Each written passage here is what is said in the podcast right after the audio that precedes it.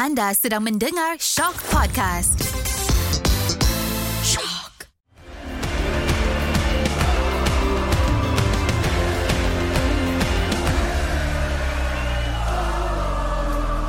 Anda sedang mendengar podcast paling popular bahasa Melayu yang menang anugerah Shock Podcast 2022. Yes ah, selamat datang. Ah, So, Assalamualaikum dan salam bola sepak Malaysia kepada semua pendengar Ultra Squatchy. Macam biasa kita akan berborak, kita akan berbincang, berdiskusi berkenaan bola sepak Malaysia. Jadi macam biasalah, tak bolehlah aku bersorangan. Aku bersama dengan Karam. Ya saya. Ya, dan nampak masih happy ya kemenangan Malaysia semalam. Masih masih masih Dan masih. hari ni kita ada tetamu yang istimewa. Istimewa Tegak Zam Betul sikit. tegak Dan aku kena jaga perangai aku hari ni Sebab dia akan menilai prestasi aku Oh. So kita bersama dengan Legenda pengulas kita Yes. Uh, Haji Zainal Abdi Daud Selamat datang Haji Selamat datang Ji. Assalamualaikum warahmatullahi wabarakatuh. Waalaikumsalam Terima kasih kerana mengundang saya. Mestilah Mana koci mana koci? Masih tak boleh Macam tak boleh masuk ni. Ji. Tak boleh masuk studio Marah Silap lah tu.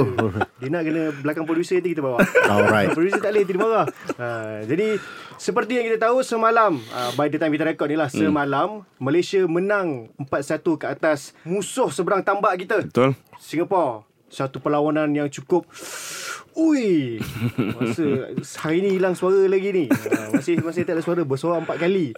Jadi Kita akan berbincang lah Pasal perlawanan tu. Mhm. Jadi kita mulakan ngaji lah Kena mulakan dengan Kena Haji. mulakan ngaji Tak boleh tak mula ngaji Apa pendapat Haji Berkenaan perlawanan semalam? Apa yang paling menarik sekali? Paling menarik adalah kemenangan.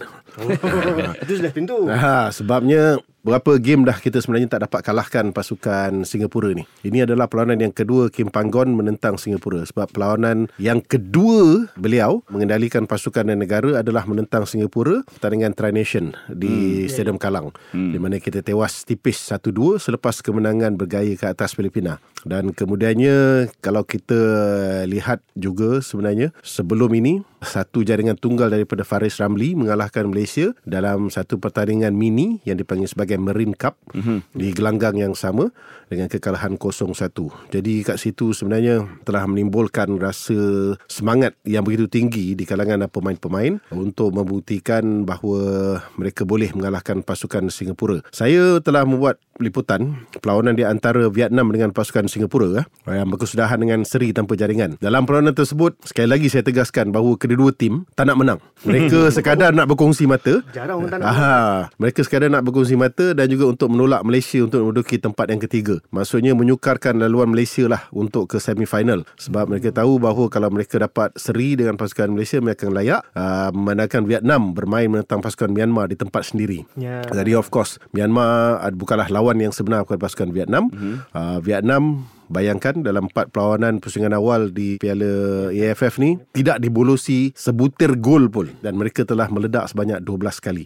Bayangkan yeah. betapa hebat dan juga kebalnya penjaga gol mereka. Perlawanan semalam pada saya pemain-pemain Kim Panggon telah mengambil ke satu kesempatan terbaik memandangkan Singapura turun dalam keadaan tempang. Tak ada striker. Tak ada striker hmm. Betul Ha, jadi dalam perlawanan tersebut kita bermain dengan penuh kesabaran. Sebab sebelum ini kita nampak ada kegopohan lah. Tetapi apabila dah 2-3 kali try, uh, percubaan-percubaan tersasar, diselamatkan oleh Hassan Sani, uh, satu cross yang berkualiti daripada Safawi Rasid dapat ditanduk masuk oleh Darren Lock, itu merupakan pembuka. Open the floodgates. Open the floodgates. Hmm. Orang lakin cakap.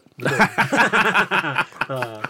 Saya setuju yang tu Sebab Kalau kita tak score Dalam first half tu Mungkin akan menyulitkan Kita punya uh, Usaha lah. Sebab kita tahu Singapore datang nak seri je. Hmm, Dia tak bolos Dia okey. Dia boleh lepas. Hmm. Jadi bila once Darren Lock score tu je Terus Diorang kena attack. Nah, tak boleh ni. Tapi Masa 1-0 tu pun sebenarnya Aku still rasa Rasa nervous lagi. Hmm. Sebab satu gol saja Boleh mengubah segalanya. Betul.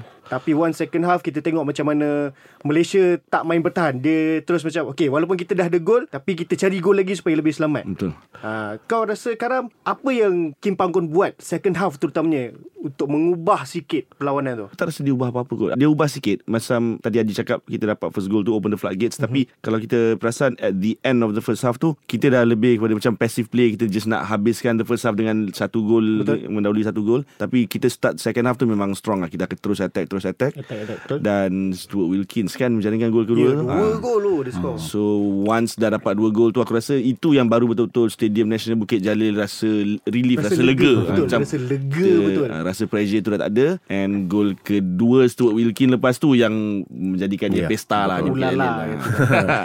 Sebab kata Bang Khairil Azwar Ulala Dia bila apabila dapat menghabiskan separuh masa yang pertama dengan at least satu gol bermakna satu bebanan dah dilepaskan. Betul. Betul. Jadi mereka nak berehat sekejap, masuk dalam dressing room, refresh balik apa yang perlu kita lakukan sekarang ni untuk 40 minit yang kedua. Sebab Kim Panggon dia tak mengubah banyak tetapi dia suruh players dia positif iaitu hantar ke depan cepat hmm. hantar ke depan cepat kalau misalnya kata kita masih lagi nak main lagi uh, hantaran-hantaran pendek possession dia akan membuatkan pasukan Singapura regroup dengan lebih cepat di hadapan Yes. pintu gol mereka itu keadaan yang merubah untuk mendapatkan gol yang kedua Betul. Dia jadi macam game lawan Vietnam lah. Kita tengok macam mana Singapura dapat bertahan sebab Vietnam main short passer apa semua. Hmm. Dan ada juga orang yang kata kenapa kita banyak main long ball. Tapi itulah macam Haji cakap, dia long ball tu long ball yang bersebab. Dan kita tengok macam mana tempo tu kita cepatkan supaya tak sempat langsung pemain pertahanan Singapura atau player lain nak turun. Sebab hmm. aku tengok lawan Vietnam tu rasanya ada seorang juga kat depan. Seorang je kat depan. Ha. Tapi ni kita buatkan kita open sikit dan slowly masuk. Tapi bila bercakap pasal game lawan Singapore ni sebenarnya dia ada dia punya rencah-rencah dia jugalah. Ha. Ada dia punya kontroversi-kontroversi juga dan aku rasa salah satu yang menaikkan lagi semangat sebab benda ni Safawi ada cakap juga selepas game. Ada satu posting daripada pemain Singapura yang kata Yeah. dia nak menari lagi sekali.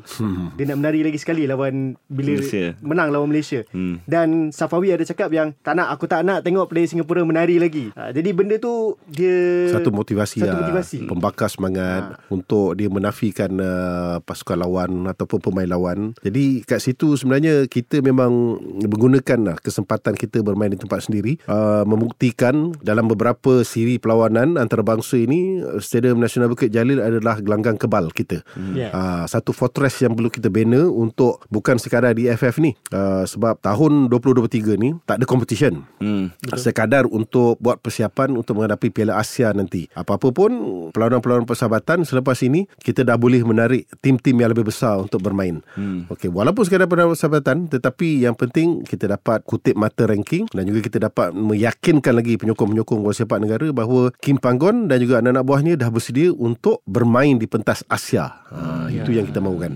Betul. Kita dah mula nampak bagaimana progres pasukan ni daripada dulu sekarang dah mula mencabar pasukan-pasukan yang besar. Tapi kita still nak kena cuba menguasai Asia Tenggara dulu, mm-hmm. dululah.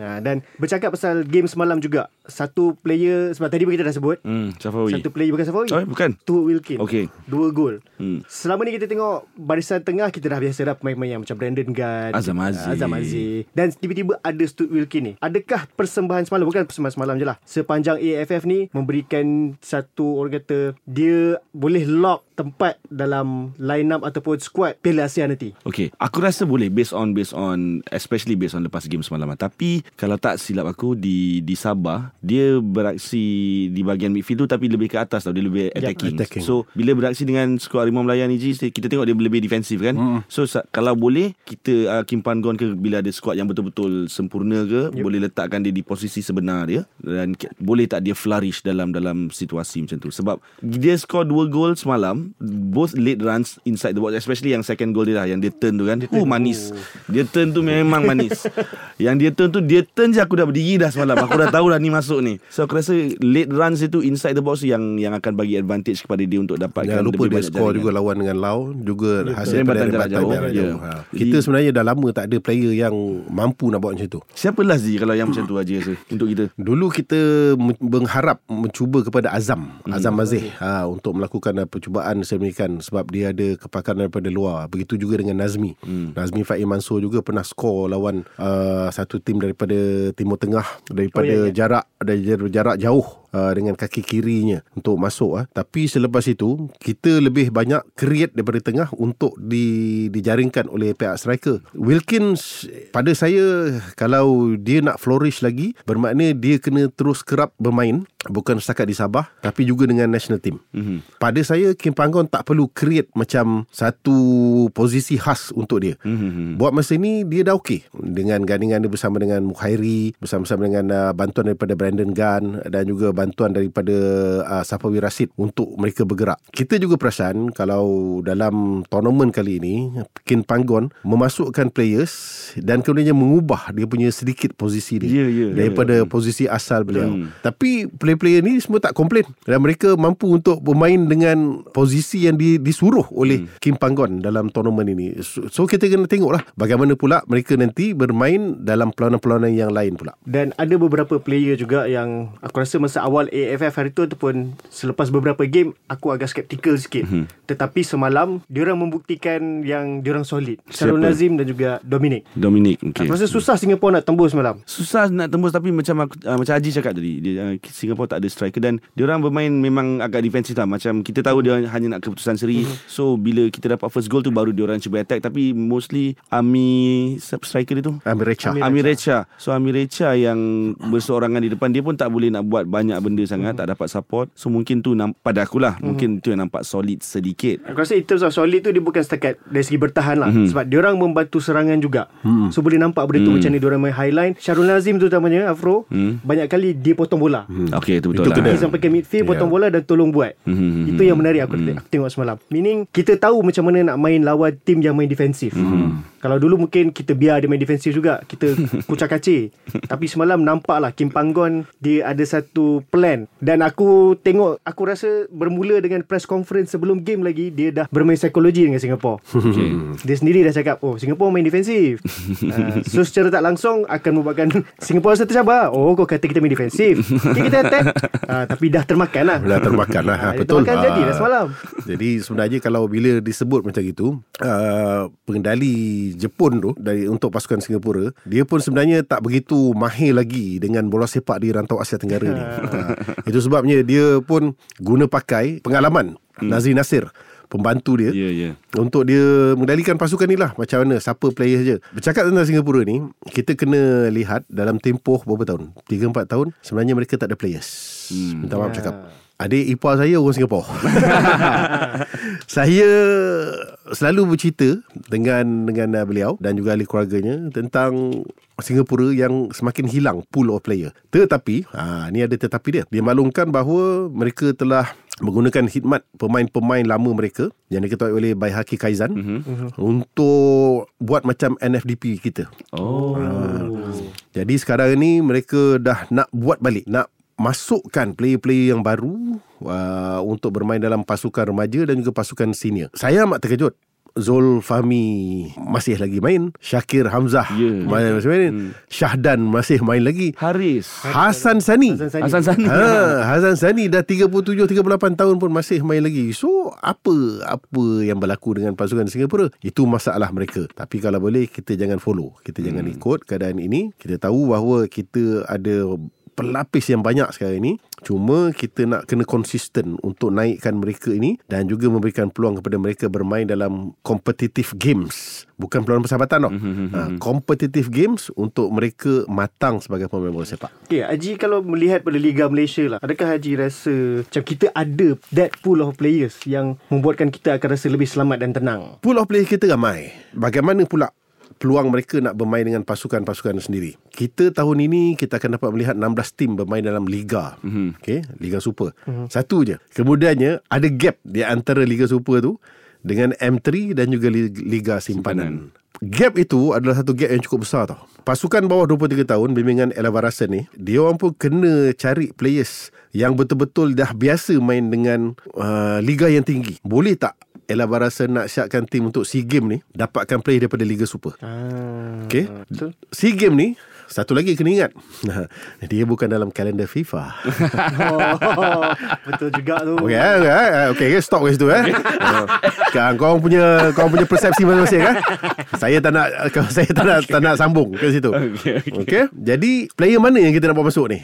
Siapa yang kita nak nak masukkan ni? Kita kena ingat uh, lepas ni untuk belia Asia peringkat tertinggi, kita pun nak kena cari players dan juga nak bentuk tim. So, macam mana macam mana kita nak kita nak dapatkan players-players ini? Itu yang pentingnya dalam liga kita ni supaya ada banyak game game yang kompetitif maksud saya. Game yang betul-betul high level yang yang supaya orang dapat uh, melihat bahawa antara liga liga apa ni pertandingan belia masuk kepada reserve league dan kemudiannya ada M3 di situ ada segelintir pemain yang memang boleh dibawa masuk dalam liga super dan juga liga super sendiri. Uh, kat situ kita nak lihat dia punya jurang dia tu taklah terlalu besar tak terlalu jauh. Haji macam Haji cakap tadi kan tak nak dapatkan pemain-pemain yang beraksi dalam liga yang lebih kompetitif. Saya rasa sebagai orang yang mengikuti jugalah bola sepak Malaysia Liga Super, Liga Liga Premier sebelum ni, ada je pemain-pemain muda yang berbakat dalam setiap pasukan. Tetapi ti, kurang je kurang mendapat mendapat minit permainan.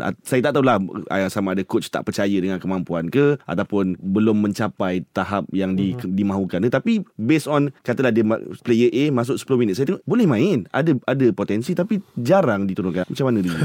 Kadang-kadang apabila ketua jurulatih tim Liga Super, kita kena tanya dia, "Eh, apa you punya target ah?" I punya target nak cari at least satu piala, kedua survive dalam pertandingan liga. Ada tak dia cakap dalam dia punya CV tu adalah untuk melahirkan pemain-pemain muda dalam tim ni. Hmm. Jadi kat situ mereka pun mempunyai macam keadaan yang serba salah. Kalau mereka ada masa, ada ruang untuk pergi meninjau pasukan-pasukan belia dan dia cakap, "Eh, ada seorang dua pemain yang lebih kurang macam Arif Aiman lah. Hmm. Boleh kita bawa masuk dalam first team. Berlaku tak dengan lebih kerap kepada tiap pasukan? Sama ada Negeri Sembilan ke, Pahang ke, Terengganu ke ataupun uh, Kelantan. Sekarang ni ketua jurulatih untuk Liga Super dia nak concentrate kepada tim dia dalam Liga Super. Sekarang ini bantuan daripada jurulatih-jurulatih Liga bawahan itulah yang diperlukan. Beritahu, coach, saya ada 2 3 player yang saya rasa dah uh, boleh masuk dalam tim. Masuk dalam tim eh.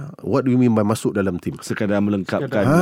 Okey okey Okey, sekarang ni saya ada pool of seniors juga yang tak main. Tapi at the same time saya nak masukkan pemain junior ni macam mana? Boleh tak you fight for your team? hmm. Boleh tak you fight untuk dapatkan first 11 ataupun first 18? Boleh tak dalam masa 10 minit yang diturunkan tu dia buat miracle. Hat-trick lah gol macam Faiz Subri ke.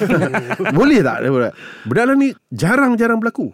Hmm. ha. Allah yang Ramli cakap apa? Kadang-kadang susah nak dapat. Jadi kita nak kena cari player-player macam ini memang memang ambil masa lah. Memang terlalu ambil masa. Saya saya saya cuma harapkan bahawa liga bawahan ini sama hebatnya, sama lagi saya lagi sekali saya tekankan kompetitif macam liga atasan. Jadi adakah macam Okay macam Haji cakap tadi Pasal player muda apa semua Di mana coach Kena menang piala Adakah itu macam Disebabkan environment macam tu Dalam liga bola sepak kita Membuatkan kita susah Nak bagi peluang Kepada pemain muda Yelah Dia bukan tekanan Setakat daripada um, Management saja Kadang daripada fans Ya. Fans dan Kalau kita kata Bukan nak menuduh eh, Tapi ni biasanya macam Dalam kita kata Kita boleh menunggu Melihat perkembangan Mhm. Tetapi Pada masa yang sama Kita nak tim kita menang piala betul Betul? Ha, hmm. Jadi kita kadang-kadang tak ada tengah-tengah tu. Hmm.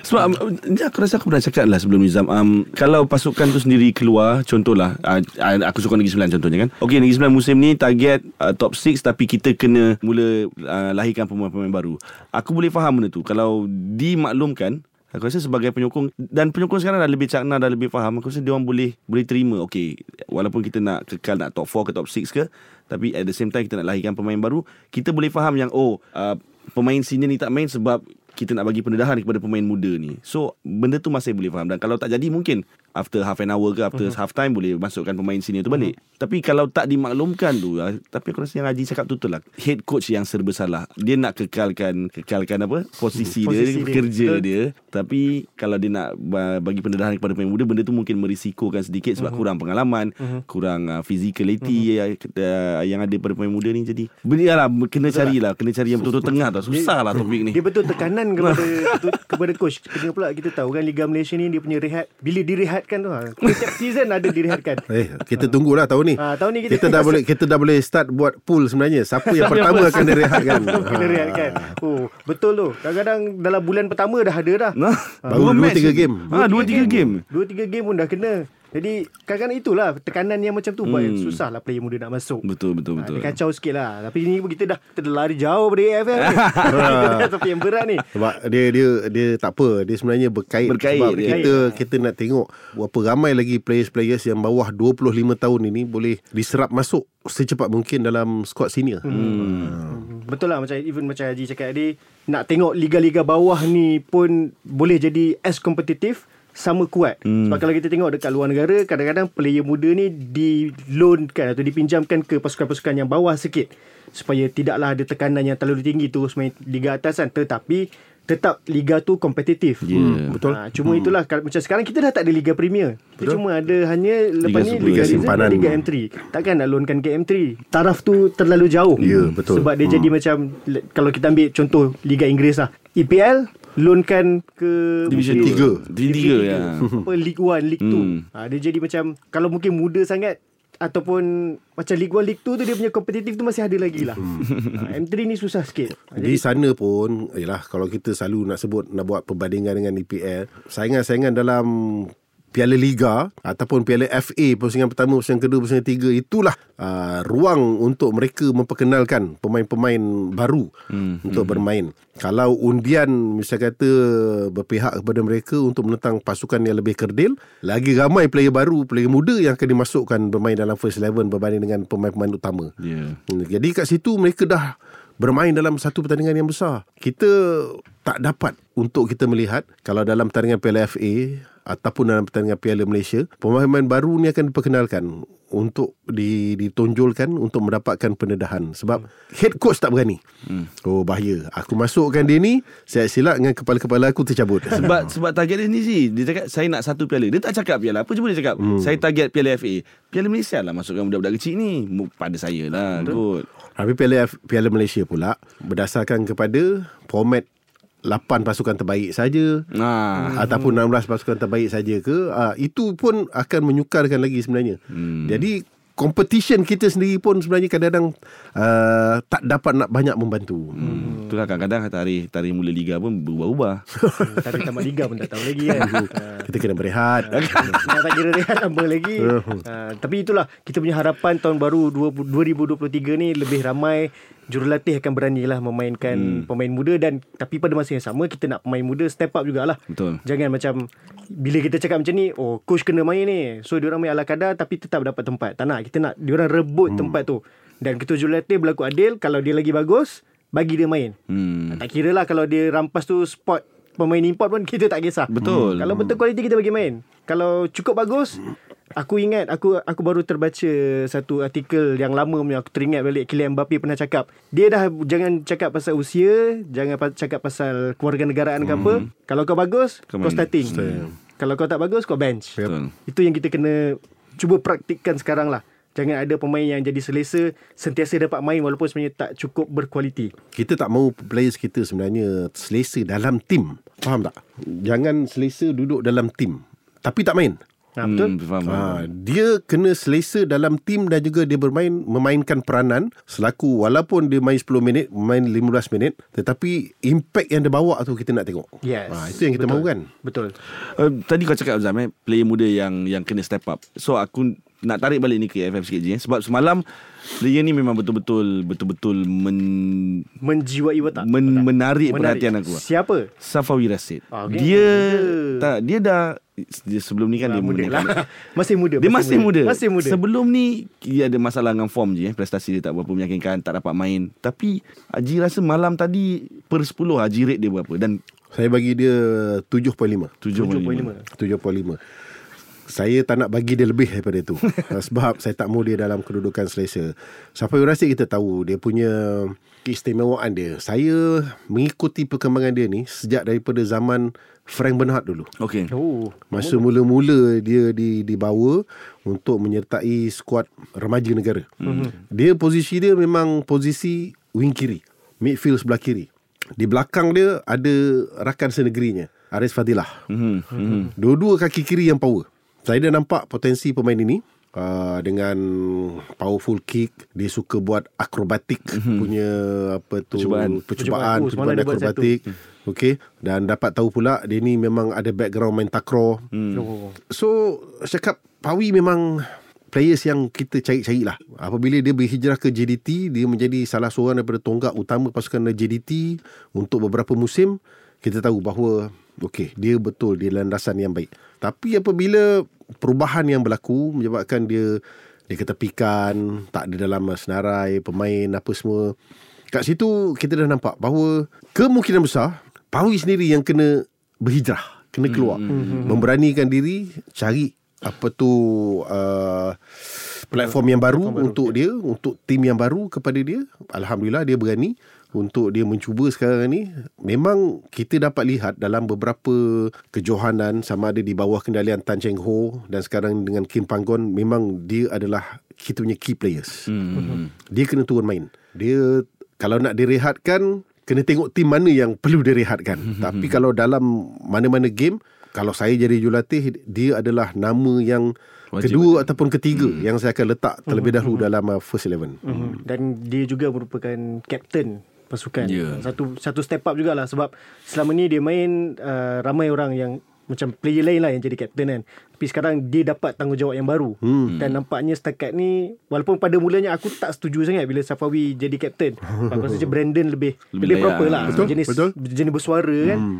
Tapi nampak lah macam semalam Safawi cuba menggalas tugas sebagai kapten yeah. tu. Cuba untuk mencari gol buat Malaysia. Kita hmm. nampak dia punya effort tu. Dan dia tak score Tapi bila dia assist tu Cara dia celebrate tu Macam yeah, dia score So Hmm.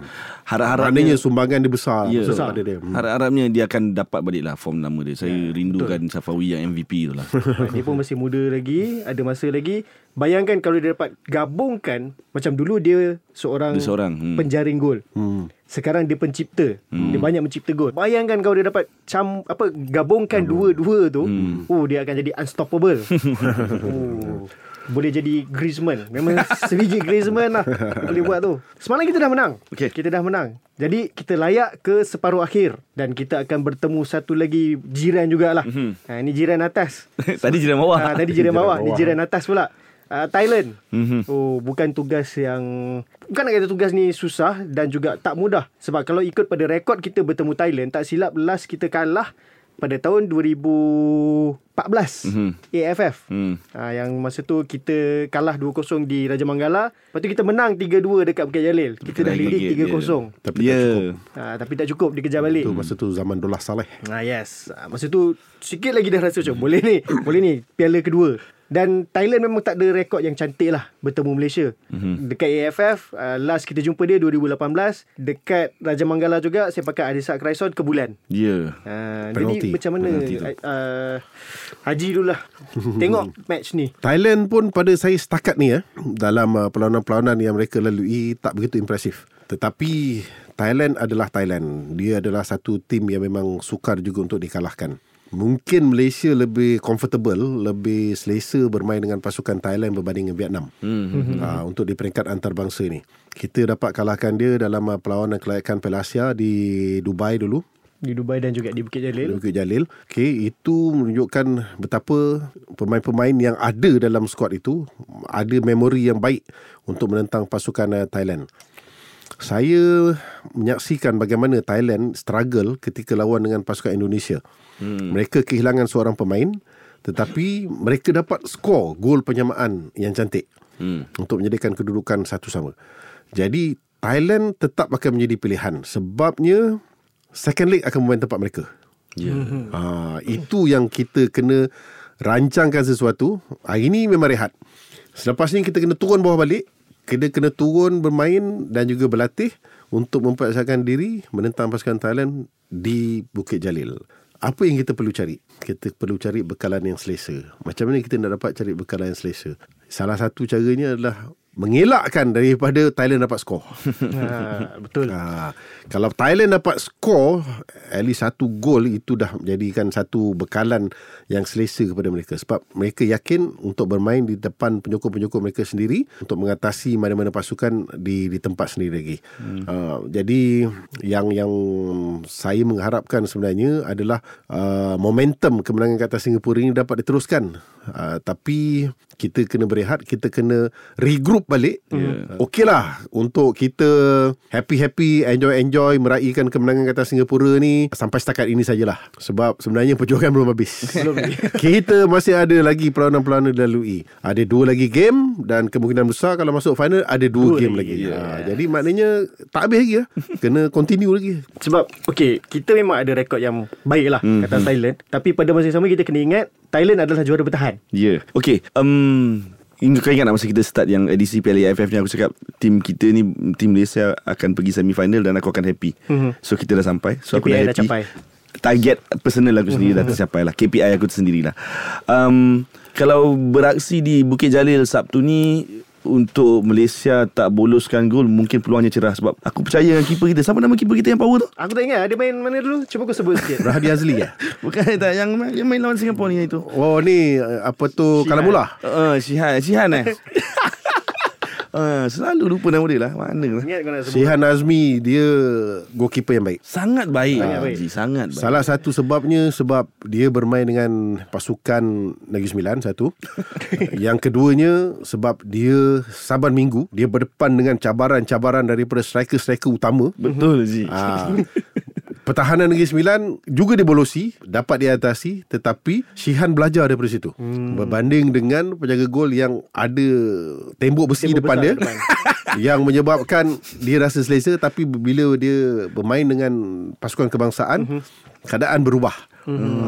Dia jadi Haji Haji mengata siapa ni? Ada sebut nama tadi? tak, oh, tak ada Tak ada Saya tanya, sendiri. saya tanya, Dia saya saya nak tanya. buat konspirasi ni Tak ada okay, ah, macam macam saya cakap dia saya memang yakin dengan Shihan Haji sebab se- musim lepas uh, almost hampir semua game away dan home saya tengok Shihan beraksi Anda ingat debut pertama dia tak? dengan Negeri Sembilan ke dengan Malaysia? Dengan Malaysia. Debut di bawah 23 kan? Kan. Ke yang Dengan senior? national team Dengan national team Dia bermain Sebagai penjaga gol simpanan Okay Stadium Darul Makmur Lawan dengan Palestin Ada sepakan penalti Dimiliki oleh pasukan Palestin Dan di save penalti tu Ya, yeah, okey, ya. Yeah. Serius Okey, tak? saya ingat, saya Tak ingat. ing- ingat game tu Tapi macam tak ingat Line up Ah. player Aku tak pernah ingat lah Umur dia masa tu Baru 18 tahun Ya, yeah, saya ingat tu. Tapi selepas itu Ada kes yang Melanda dia Dia hilang Tapi Alhamdulillah Sebab dia Tak hilang terus Ya. Betul Dia bangkit Ah, dia muncul balik. Hmm. Itu yang bagusnya. So, saya mengharapkanlah bahawa Shihan akan bermain banyak game lah. Kurang-kurang 80%, 85% dalam liga tempatan kita. Tu dia dapat kekal konsisten, dapat kekalkan dia punya prestasi dia. Kalau dia tak main untuk musim 2023 ni, kalau dia tak dapat game sebanyak tu Ji, saya memang akan Akan apa saya, saya akan riot. Akan akan buat petition. tak ada lah. Based on apa yang dia tunjuk uh, dengan skuad Negeri Sembilan dengan skuad Harimau Melaya pada saya tak logik kalau dia masuk dia beraksi dengan mana-mana pasukan sebagai pilihan kedua. Saya rasa sangat-sangat tak logik lah. Kalau misalnya kata dia akan bermain dengan pasukan lain, hmm. kena besar juga dia dapat beraksi dalam taringan peringkat Asia, kelab-kelab Asia. Itu juga merupakan satu bonus point kepada dia. Betul. Sebab dia akan berdepan dengan cabaran yang lebih lebih lebih hebat dan juga suasana environment yang berbeza. Ha, itu akan menjadikan penjaga gol dan juga pemain-pemain lebih matang. Hmm. Itu yang saya harapkan. Hmm. Jadi memang kita harapkan Shihan akan dapat main konsisten jugalah Betul. Sebab kita perlukan Shihan yang top form Betul. untuk menuju ke Piala Asia dan aku yakin Shihan pun tahu dia kena main sebab belakang dia ada banyak lagi goalkeeper yang hmm. cemerlang juga. Ya, betul. Ha, so dia tahu dia tak boleh bertenang. Haji pun dah sebut Kalamullah, Kalamullah. Rahadi Azli Ha, antaranya. Kamil. so okay Kita kembali ke Thailand Okey. Selalu kita Bila bercakap pasal Thailand ni lah Confirm akan dia sebut Oh Thailand kali ni tak ada Chana tip Apa semua Tapi jangan lupa Diorang ada striker Walaupun Dah berusia Tapi sekarang dia tengah top scorer Seorang pemain yang perlu diberi perhatian Oh, Disak. Right, sorry. ha, Bukan Disak Terasil Oh, Dangda Terasil Dangda. ha, Sorry. Dah 5 gol dah dia okey. Jadi Terasil Dangda. Barisan pertahanan kita kena berjaga-jaga lebih sikit lah. Mm. Ha, sebab kita mungkin dah biasa tengok pemain pertahanan jaga player import. Tapi Terasil ni dia punya experience dan dia punya finishing touch tu cukup berbahaya lah. Mhm. Macam mana Haji melihat Terasil ni? Saya tak tengok terasi seorang aja. Saya nak tengok siapa yang penyumbang kepada tim ni daripada bahagian pertahanan sampai ke bahagian tengah. Sebab player dia orang semua skillful. Mereka tak cepat panik, mereka bijak untuk mengendalikan uh, pasukan ini kalau dalam keadaan uh, tak dapat skor, apa perlu mereka buat. Kat situ yang something different lah. Manu Polking melakukan tugasan baik mm-hmm. untuk dapatkan player-players ni. Betul. Chana Tip seorang. Mm-hmm. Tetapi Sarah Yuyen ada. Yang lain juga ada untuk uh, apa ni uh, membuatkan pasukan Thailand ni sentiasa hidup, sentiasa bergerak dan untuk dapat menjadikan uh, gol. Ini yang something yang sebenarnya selain daripada nak dapatkan gol lawan dengan Thailand di Bukit Jalil, kita juga nak kena sekat mereka ni daripada untuk melakukan serangan-serangan yang berbahaya. Hmm. Okey, anda semua puji kan tentang persembahan yang ditunjukkan oleh Dominic Tan, Darul Nazim, siapa lagi yang main bahagian pertahanan semalam iaitu Brandon uh, siapa tu Quentin Cheng, Hmm, Ruben. Okey, Ruben Tiren. Alright, mereka ni ada tak pernah bermain menentang pasukan Thailand sebelum ini? Cuba kita tanya. Hmm. Mungkin di bawah peringkat 23 ada kot. Nah, Mereka tak pernah lagi bermain di peringkat senior, Senior. menentang pasukan Thailand. So kita tahu siapa tu Dom Dominic pernah bermain dalam Liga Thailand. Mm-hmm. Pengalaman sekelumit itulah yang perlu kita minta daripada dia untuk dia bantu barisan pertahanan juga rakan-rakan yang lain. Kita kena perkuatkan barisan pertahanan daripada situ dan kita juga kena uh, terkemaskan bahagian tengah supaya kita lebih menang menguasai bahagian tengah ini berbanding dengan pasukan Thailand. Hmm. Siapa agaknya Haji lihat kalau player Malaysia lah yang akan jadi kunci kepada performance kita baik atau tidak lawan Thailand nanti? Kita dah banyak sebut pasal dia Safawi Rashid itu yang paling penting sekali dan kemudiannya Darren Lock. Kau kadang macam mana macam mana Darren Lock nak beat dua centre back Thailand Oh. itu pun satu Hmm, satu, satu tugasan tugas. berat juga Hmm, aku Stuart Wilkin. Stuart Wilkin eh. Oh, unik. Sebab tak ini yang aku nampak every time Malaysia sepanjang tournament ni aku rasa Kim Pan Gon letak three at the back kan? Tiga uh-huh. centre back. Uh-huh. dan bila dia letak three at the back uh, center midfield kita ada dua je. Iaitu Brandon uh, Wilkin dengan Mukairi. Ajmal. So Brandon akan lebih kepada shielding kita punya kita punya backline. So bila bila ada dua je center midfield ni kita susah sikit nak nak dominate bahagian midfield ni uh-huh. so every time kita every time mana-mana pasukan tak dapat nak dominate bahagian midfield kena berharap kepada wing uh, wing, wing. so dia pada aku lah dia kurang solid so unless Stuart Wilkin boleh dominate bukanlah dominate macam dia gerakkan semua tidak dia macam dia main macam lawan Singapore mm. Pick the ball from deep and then try to spread the ball aku rasa kalau benda tu jadi dan kalau semua passes dia pinpoint tepat ke Faisal Halim ke Safawi Rasid ke Darren Lock ke Mukhairi Ajmal yang akan buat larian itu yang akan akan bagi kita harapan lah bagi kita harapan yang sangat cerah tu aku rasa lah Betul.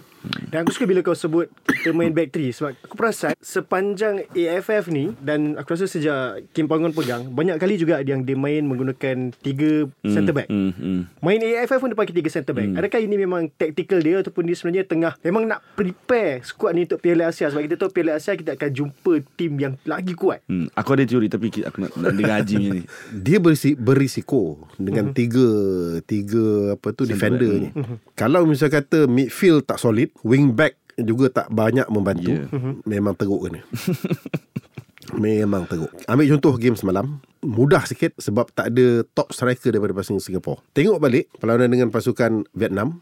Macam mana kalang kabutnya barisan pertahanan kita. Betul. Hmm, betul. Lawan dengan Laos kita menang 5-0 sebab kita dapat menguasai game tu dengan lebih awal. Hmm. Lawan dengan Myanmar sebelum tu, kita pun juga struggle. Ah, struggle. Kita dapat gol satu je dan kemudiannya kita melepaskan penalti yang dah diselamatkan oleh penjaga gol.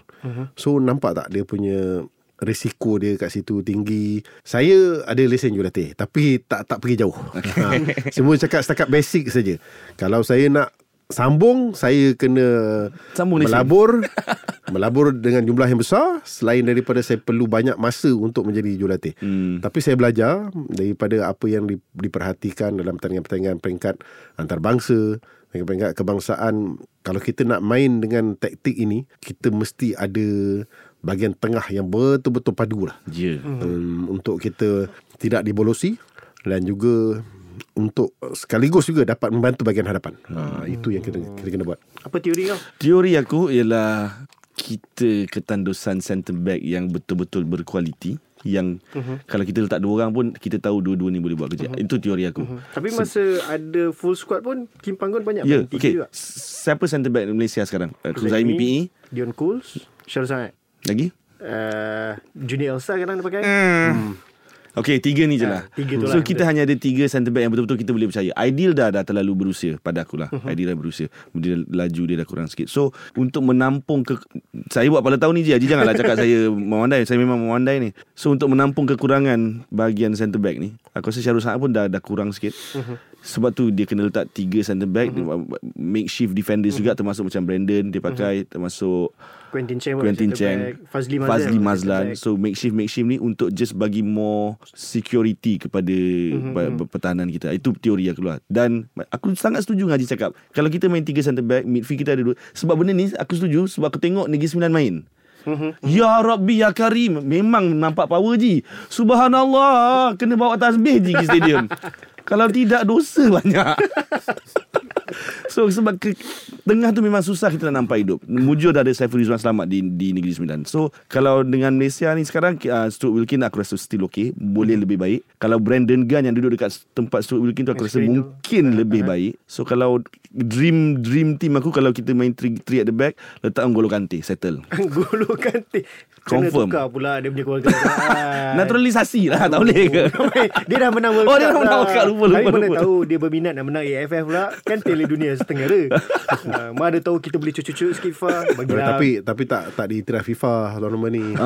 Wah, Mungkin boleh main lah. Tak ditirau kan? Hmm, tak itulah itu midfield tu lah. Sebab masa Haji cakap lawan macam lawan Vietnam aku rasa defense kita buat kerja tapi cara Vietnam overload kita punya dia overload kita punya midfield tu. Terlalu mudah dan bila kita nak pergi cover midfield baru defense kita dah lopong jadi memang huru-hara masa tu Kita sebenarnya tak belajar masih tak belajar setiap kali lawan dengan Vietnam.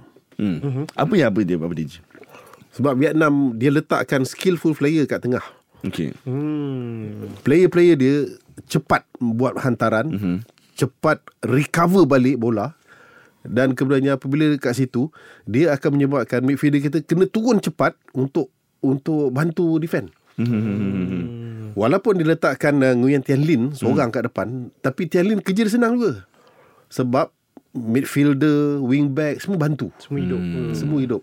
Faham, kita faham, nak kena buat macam itu juga corak permainan. Tapi saya ya kalau saya sampaikan siapalah saya kan. Ni betul. Macam mana nak nak kalahkan pasukan Vietnam ni ada banyak caranya sebenarnya.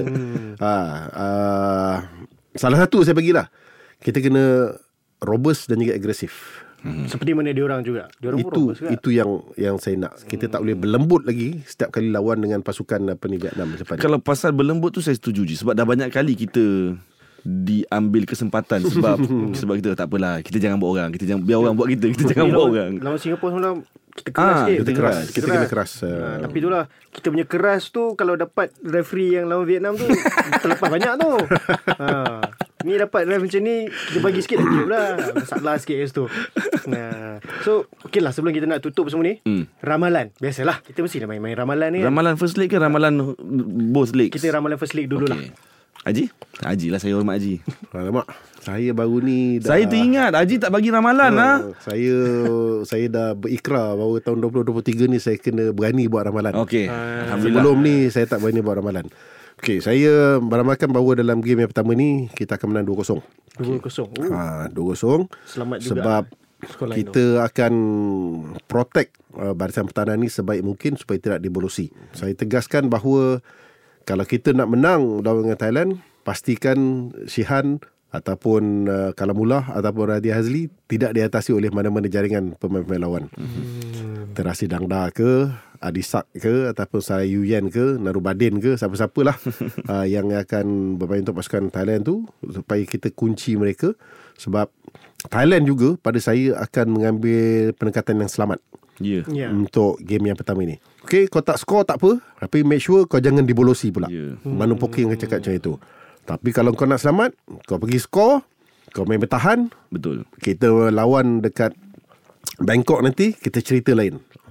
Sebab Manu Poking dia akan memberi pendekatan bahawa game by game. hmm. Dia takkan cerita sampai okay standby untuk lawan dengan uh, Vietnam ataupun Indonesia di final nanti. Jadi itu situasi dia. 2-0 je eh Haji cakap 2-0 eh InsyaAllah. Pilih 2-0 Kau punya ramalan Boleh cakap Thailand menang Boleh Oh. Tak payahlah okay, Aku aku 3-1 3-1 eh. 3-1. Sebab uh, Tak salah kalau awak cakap Thailand nak menang. Tak salah Tapi salah. nanti Kau cakap- Saya dikecam Ah, Kau cakap menang. Saya dikecam nanti Cakap Ji je lah Thailand menang kat Bukit Jalil. Kita menang kat Bangkok. Wah.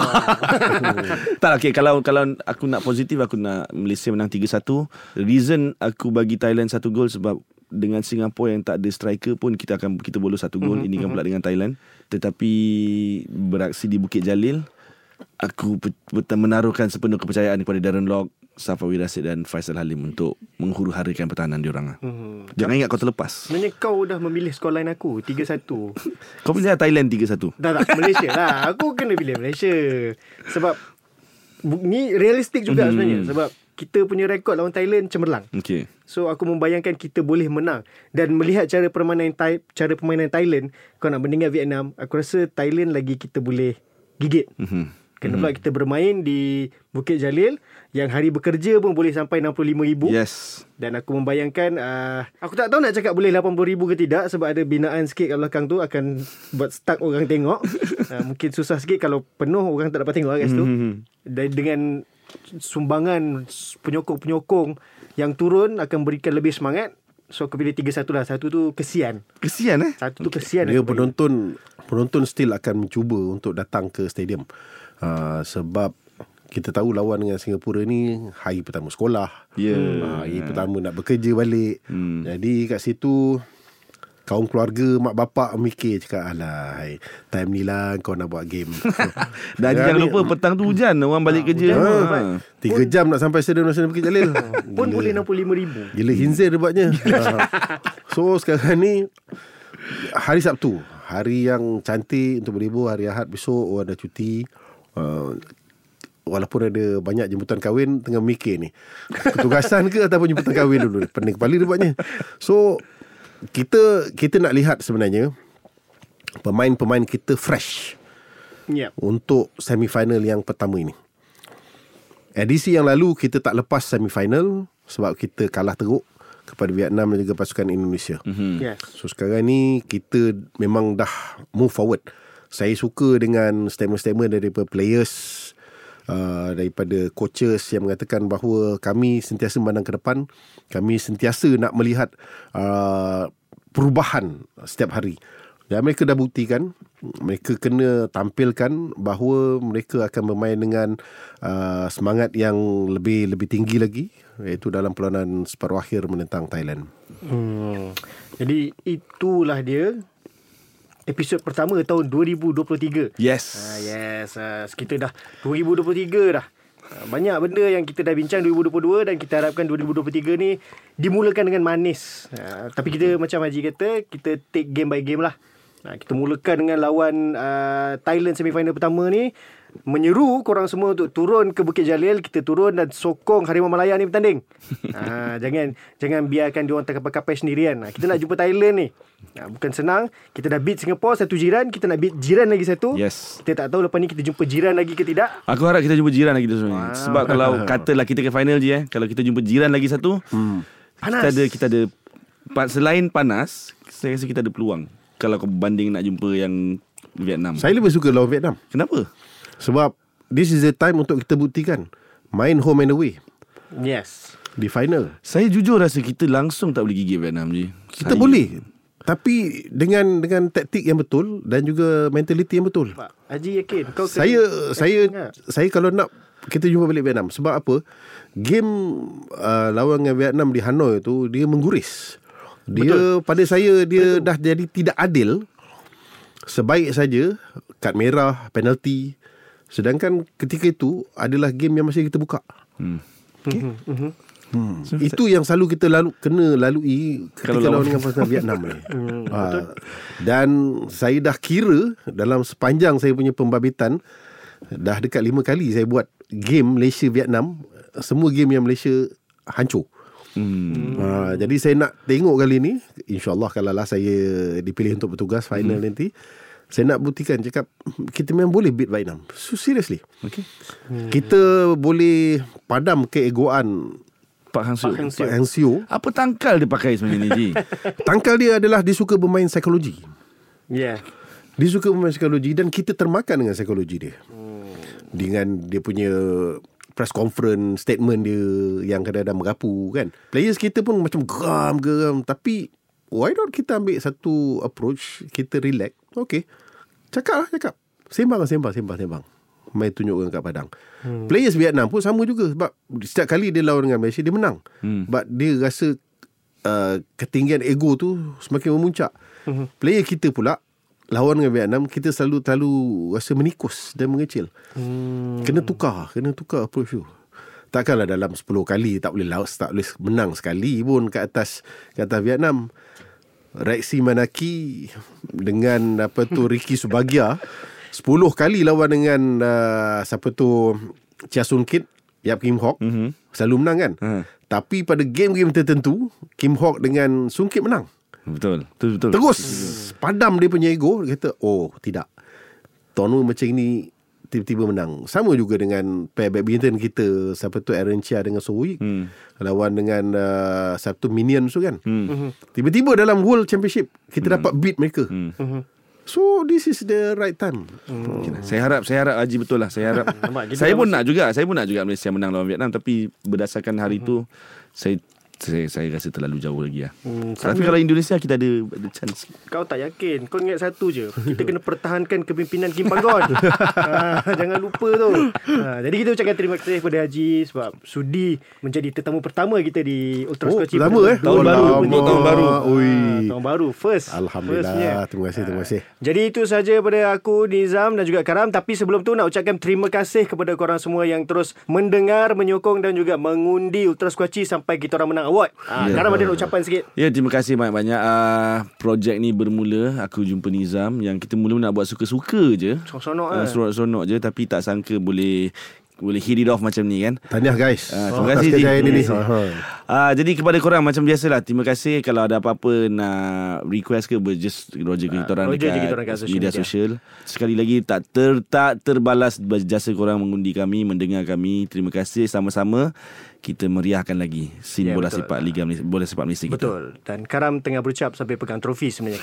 Tahu. ha.